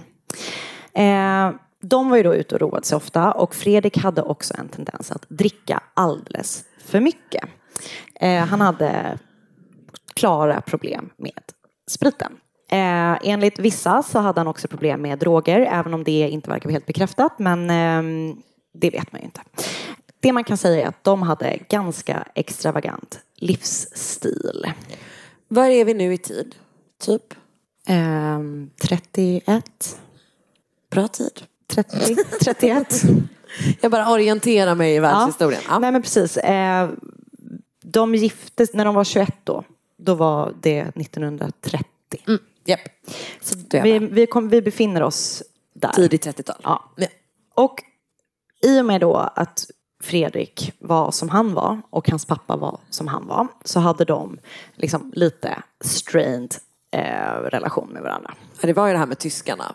Precis um, Okej, så det var kort om Ingun, Fredrik och Hjalmar. Och sen så då tänker man, vilka var Carolina Hero och Ebba Hamn som ju eh, också mördades den här 7 mars. De då arbetade hemma hos familjen von Sydow och det kan vara bra i alla fall för mig att poängtera att de har alltid hamnat i skuggan i rapporteringen som har gjorts om morden, vilket ju är väldigt sorgligt eftersom de var lika mycket offer som någon annan såklart. Eh, och anledningen till det är troligtvis för att de hade lägre social status eh, i och med att de var liksom de var anställda där. Precis, tack. Ehm, så det finns väldigt lite att läsa om dem helt enkelt om man jämför med de andra som eh, figurerar i det här fallet. Eh, Carolina Hero var i alla fall 63 år gammal när hon blev mördad. Eh, hon hade sökt jobb hos familjen från Sydow när hon skilde sig från sin man. Eh, och det var ju kanske inte helt vanligt, eller det var inte helt vanligt att skilja sig i början på 30-talet, slutet på 20-talet. Och att ett enkelt, eller ett enkelt kanske man kan säga, sätt att lösa både bostad och inkomst var då att börja arbeta som eh, hemhjälp hos en Just familj. Liksom. För då kan man bo hemma hos någon och ja, ja. Precis. Eh, hon hade redan från början inte älskat att eh, jobba där. Eh, hon tyckte att det var väldigt mycket liksom, ungdomar och sådär som krävde mycket av henne helt enkelt. Och det, eller det har hon i alla fall sagt till Arbetsförmedlingen för där var hon ofta och eh, sökte Annat jobb. Precis. Ebba Hamn var 24 år gammal när hon blev mördad. Hon var då precis jämnårig med Fredrik. Eh, Hon var från Överselö på Selön utanför Strängnäs. Eh, Hennes pappa var soldat och byggarbetare och hon hade tre syskon. De hade hon växte upp under väldigt enkla förhållanden. Eh, så hon hade då flyttat till Stockholm för att börja arbeta hemma hos en familj, så som hon kom att göra. Efter att hennes syster hade gjort detsamma och det hade liksom känts mycket mer lockande än att arbeta där hemma. Hon trivdes mycket bättre än Carolina hemma hos familjen von Sydow även om hon och Fredrik inte drog helt jämnt. Och det gjorde väl inte någon av dem väl egentligen om vi ska vara helt ärliga. De tyckte Fredrik var otrevlig både mot dem och mot sin pappa. Eh, han drack för mycket och han var vårdslös med pengar, precis som jag har eh, sagt.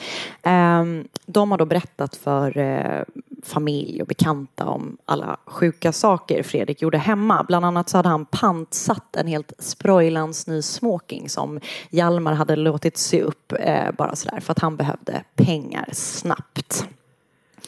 Ehm, och även Ebba då hade, trots att Hjalmar erbjudit henne att betala en utbildning på hushållsskola, eh, hade hon också sökt nytt jobb. Så båda ville liksom bort därifrån, vilket gör det hela eh, mer sorgligt. Så, det var lite om personerna här. Så Hjalmar, Ebba och Carolina hittas alltså ihjälslagna hemma i våningen den 7 mars 1932. Eh, och polisen kom ju dit, dit fort. Nu kan vi ta fram en bild. Det ser ut så här när polis är och ambulans kommer. Och sen har vi Hjalmar och Fredrik här på bild också. Och det faktum då att polisen får höra att Fredrik och Ingun har varit i våningen tidigare samma dag och att liksom, det hade varit konstigt när de var där, att säkerhetskedjan varit på och sådär. Så eh, sätter jakten igång direkt. Och det här är ju då som sagt 90 år sedan, eh, drygt. 13 dagar. Ehm, men de, gör, liksom, de får igång spårningsarbetet snabbt. De går ut med en efterlysning och de får då reda på att Ingun och Fredrik har hoppat in i en taxi från eh, Norr strand. Och taxin har tagit dem hem till Sven Hallman. Alltså samma Sven som Sen kommer och hjälper Exakt. dem. Just det. Mm. Sven tävlar i skytte. Och Fredrik har kommit dit för att han behöver låna en pistol. Så han får låna en pistol av märket Mauser. Och Fredrik säger till Sven att han behöver låna den för att han har blivit utmanad i en duell. Vilket, givet hans livsstil, typ inte skulle förvåna mig. Nej. Alltså det känns som att han lever duellnära. De ska inte skjuta på varandra kan jag säga. Det säger. Mm. Men ja, för båda de är intresserade av skytte. Så att Sven är bara så här. Jo men också han är en prankster. Vad ska man göra? Ibland hamnar man i en... Så han får låna den här eh, pistolen. Och de går även och köper eh, ammunition tillsammans. innan Fredrik och Ingun kör vidare. De ehm, säger att de ska till Operakällan, vilket de inte, de åker inte dit, utan de åker istället till en restaurang som heter Tegnér, som jag tänker ligger på Tegnérgatan, men det är inte bekräftat. Där beställer de in mat och eh, ett järn eller två. De äter inte maten men de tar supen. Efter det så går de till en butik som säljer eh, sålde herrkläder där Fredrik köper en ny kavaj och ber att få sin gamla kavaj inslagen. Eh, sen går de och köper eh, strumpbyxor till Ingun. Sen går de förbi ett apotek och köper lugnande medicin. Därefter så åker de till Uppsala, eller de ska åka till Uppsala, men deras taxi får punktering på vägen. Så de gör liksom ett ofrivilligt pitstop i Norrviken i Sollentuna där de eh, går på konditori och dricker en läsk. Sen åker de vidare till Uppsala. De tar någon taxi från Stockholm till Uppsala. Ja, med detours då. För att de det, får konditori. punktering och sen så måste de ta bussen dit och sen kan de ta taxi igen. Men de hamnar i Uppsala. De kommer dit. Väl i Uppsala går de till Stadshotellet och där försöker de få tag i ett rum. Men det är fullbokat. Så då går de vidare till eh, hotell och restaurang Gillet. Där Fredrik, Ingun och deras kompisar ofta hängde. De beställer in ostron och champagne. Dröm.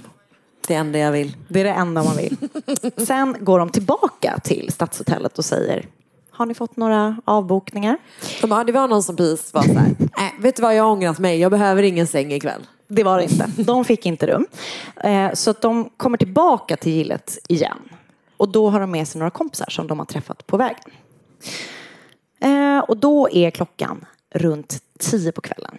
Alltså ungefär fyra, jag ska säga tio timmar efter, det stämmer inte, fyra timmar efter då att Hjalmar, Ebba och Carolina hittats mördade i våningen i Stockholm. Och så sitter de där med sina kompisar. Det är lite lugnare än vanligt, kommer då kompisarna senare vittna om, än vad det brukar vara när man är med Fredrik. Och så blir de avbrutna av hovmästaren på gillet. Han säger att Fredrik har besök och ber Fredrik följa med honom ut till eh, foajén. Men så, det verkar ändå som att de precis har liksom begått ett typ av trippelmord och nu har de liksom en utekväll med sina kompisar bara. Okej, ja.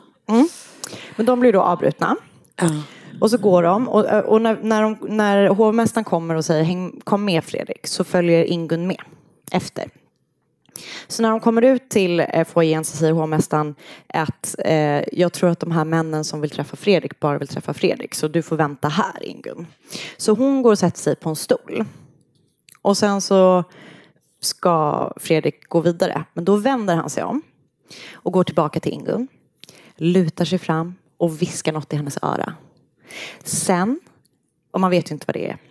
Sen tar han fram den här mausern som han har fått låna av Sven och skjuter först Ingun och sen sig själv i huvudet.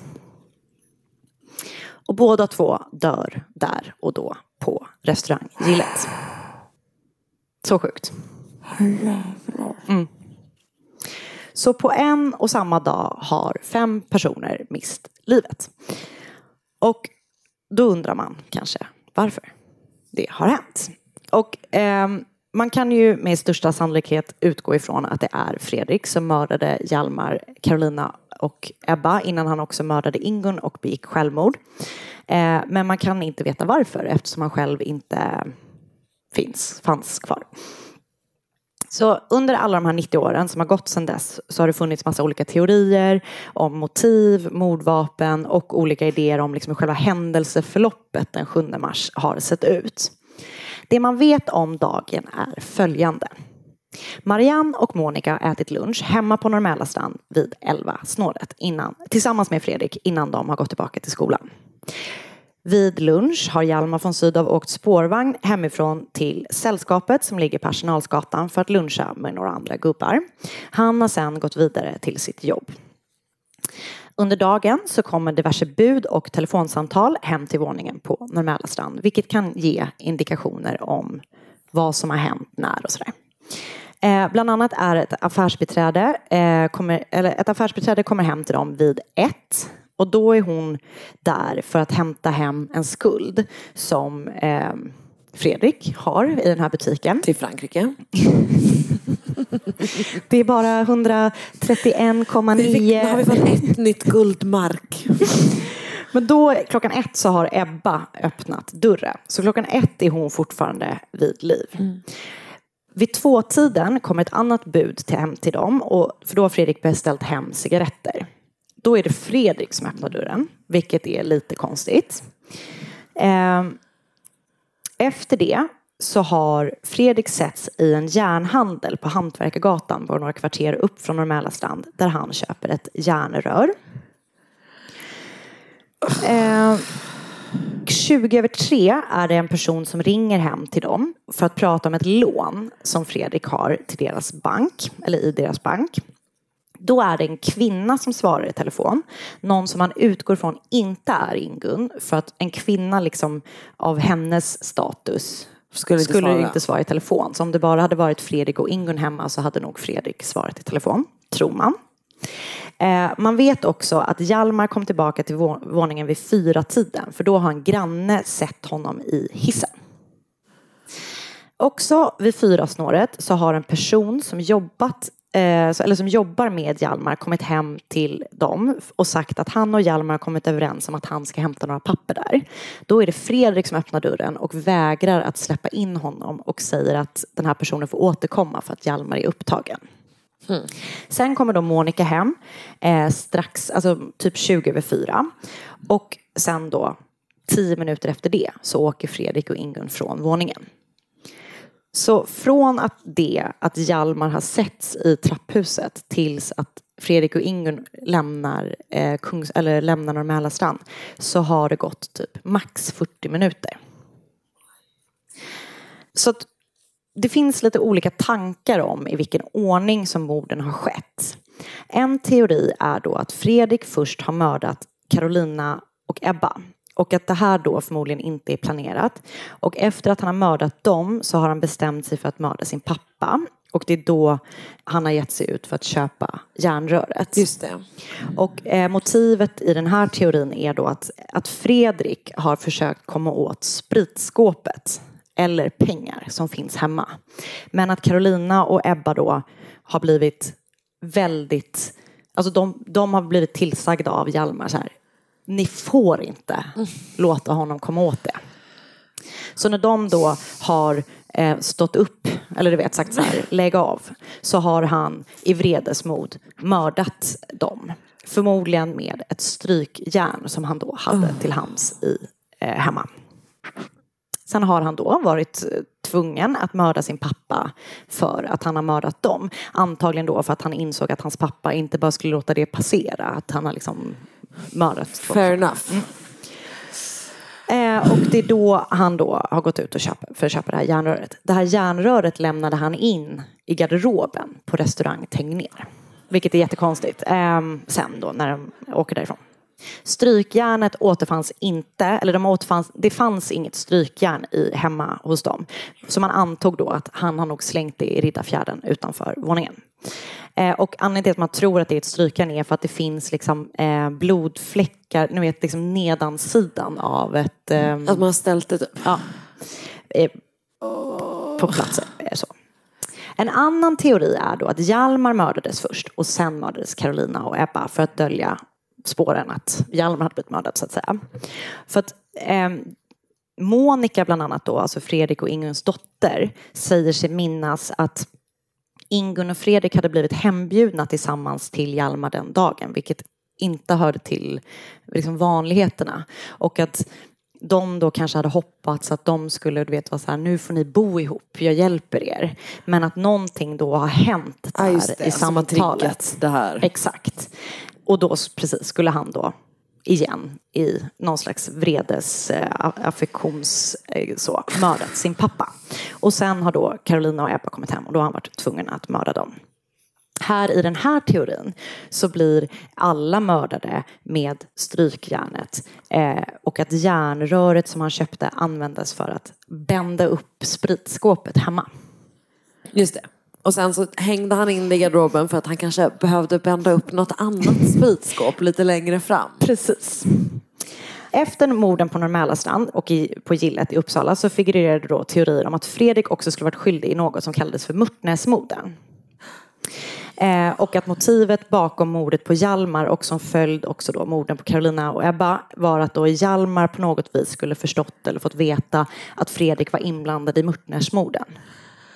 Eh, och att han då skulle ha tvingat sin son att överlämna sig och då så hade han blivit eh, galen för det.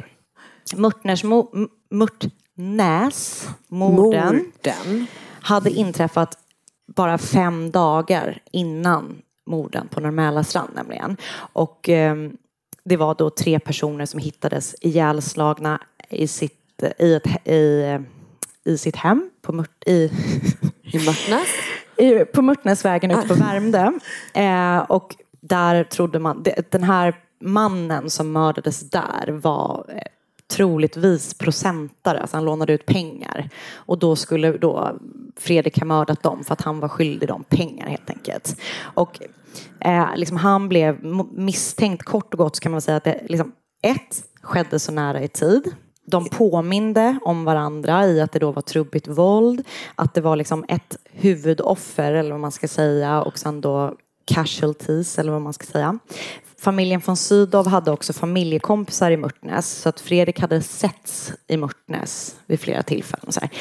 En taxichaufför hävdade också att han hade kört den här mannen som blev mördad hem till familjen von Sydow på Norr strand och sådär.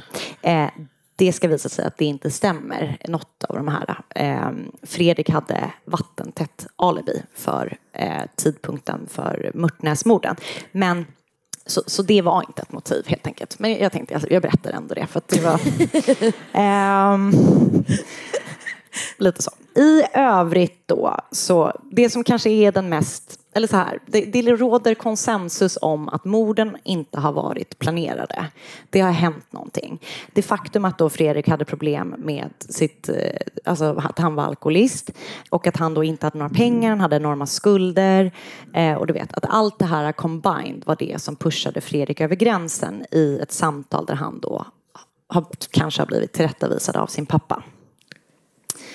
Ingun har aldrig misstänkts vara delaktig i morden. Eh, hon, man, hon har ju varit med och städat upp men mm. hon har aldrig varit liksom, misstänkt för att ha varit aktiv i Nej. själva mördandet. Liksom. Och inte, just eftersom man inte tror att det är planerat så är liksom hon bara sådär. Och man kan ju undra varför Ingun följde med till eh, Uppsala efter morden. Eh, om hon var liksom en, med på det hela mm. eh, och de försökte fly. Eller var hon rädd? Eller att hon bara inte visste någonting annat för att Fredrik var liksom hela hennes liv. Typ. Man kan också fundera på om de hade bestämt sig redan innan de åkte till Uppsala att de hade bestämt sig för hur dagen skulle sluta. För han åkte ändå till den här kompisen och hämtade det där vapnet. Exakt. Och, yep. Så i en bok jag har läst så är det så här de tre första morden absolut inte planerade och sen så gör de allt de gör under eftermiddagen är helt irrationellt men de verkar ändå ha haft ett ganska tydligt ja. eh, slutmål eller vad man ska säga. Yep. Och troligtvis så väntade de bara på rätt tillfälle att liksom, ta sina liv helt enkelt i Uppsala. Men alltså är det inte väldigt konstigt att han hängde in det där röret i garderoben ändå? Det är det. Alltså, allt är så konstigt. Ja, det har du också. Alltså, och det verkar ju vara helt galna konstigt. människor uh. uppenbarligen. Men just där att vara så jag tar med mig det här. Mm.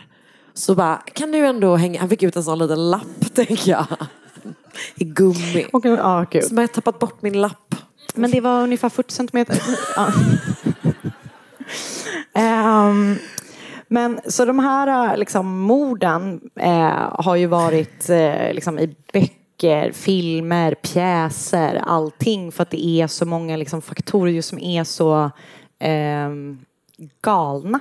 Helt enkelt. Fruktansvärt mm. sorgligt och också jättekonstigt. Mm. Det är väldigt konstigt. Och sen så, du, du fick ju väldigt mycket plats i tidningarna. Liksom två framstående familjer, allt det där. Men sen så eh, dog ju Ivar Kryger bara fem dagar efter den här morden skett. Så det blev liksom falnade lite. Eh, men ehm, kort och gott så är det ju fortfarande bara jättespännande för man förstår ju inte vad Ingenting. som hände. Det får man. Det kan inte ha varit så att han hushållerskan svarar om lånet. Ja. Och han är såhär, du får inte säga det till min pappa. Och hon bara, men jag kommer göra det. Och Mm. han bara, på flipp, slår ihjäl dem med strykjärnet. Slänger det och får panik för pappa kommer hem och bara, jag måste ha ett nytt vapen. Det var det som hände. Vilken jävla kväll vi läste det! Bra. Oh. Men nej, jag skulle säga, det här blev ju en, en väldigt komprimerad version av det. Det är så spännande, det finns så mycket. Så... Anna bara, jag har aldrig läst så mycket om något enda som vi någonsin har gjort. Jag har läst två böcker. Det är nya sällan. liksom, intresse. Ja.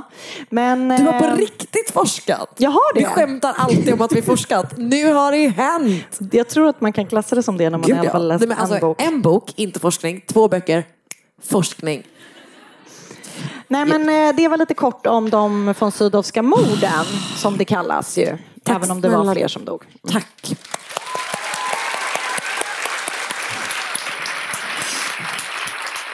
Du. Jag kom på att vi Ja, har... vi glömde en grej. Ja, ska jag hämta? Ja, spring. Ja, jag springer. Är det någon annan som vill säga något? Nej men vi, eh, vi, jag och Karin, eller det är ju egentligen inte jag och Karin, men det finns en tradition som eh, vi vill liksom make happen, som vi har försökt eh, få igång. Och eh, vi tänkte underlätta för er som vill vara med oss i den här traditionen att faktiskt vara delaktiga. Och eh, traditionen heter ju kort och gott björnskytte. Vi kommer inte göra det på scen. Men ni kan göra det på gatan. Alltså jag tänkte Ja, att jag kör. kör. Okej? Och det känns som Oprah. You get a car and you get a car. You get Haribo Gold Bears. Här, varsågod. Det finns snacks. Och det finns lek. Så och björnskytte. Lägger vi några här till de sista som ni kan slåss om. Eh, och sen så vill vi verkligen bara... Tack för att ni kom. Tack snälla ni för att ni kom.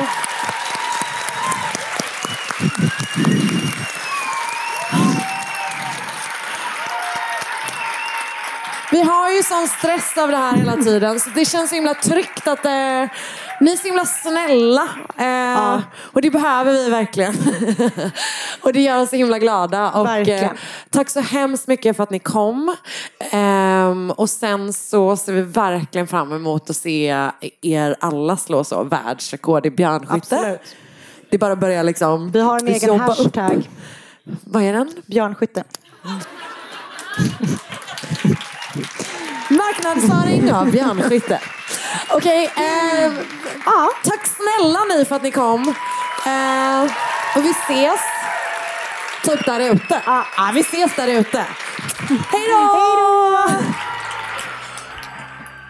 Okej, så för min research den här veckan så har jag då läst Nina Barretts text Leopold and Loeb 90 years later finding the truth på crimereads.com. Denise Noh på Crime Magazine, Leopold and Loebs Perfect Crime, bloggen lobenleopold.wordpress.com om, och sen har jag läst om rättegången på famoustrials.com på Wikipedia och så har jag lyssnat på poddarna Crimes of the Centuries och Serial Killing som har gjort varsitt avsnitt om mordet på Bobby Franks. Den här veckan har jag läst Helena Henschens bok som heter I skuggan av ett brott. Jag har läst Ett barns börda i svenskan, eh, skriven av Karin Thunberg. Jag har eh, kollat på en kort liten Youtube-doku. eh, Historiska mordfall med GV, de från Sydowska morden. Såklart olika Wikipedia-källor. Anders Frigells bok Från Sydowmordens gåta. Eh, och så har jag lyssnat på P3 Dokumentär om de från Sydowska morden. Ett poddtips från Podplay. I fallen jag aldrig glömmer djupdyker Hasse Aro i arbetet bakom några av Sveriges mest uppseendeväckande brottsutredningar. Går vi in med hemlig telefonavlyssning och, och då upplever vi att vi får en total förändring av hans beteende. Vad är det som händer nu? Vem är det som läcker? Och så säger han att jag är kriminell, jag har varit kriminell i hela mitt liv men att mörda ett barn, där går min gräns. Nya säsongen av Fallen jag aldrig glömmer på Podplay.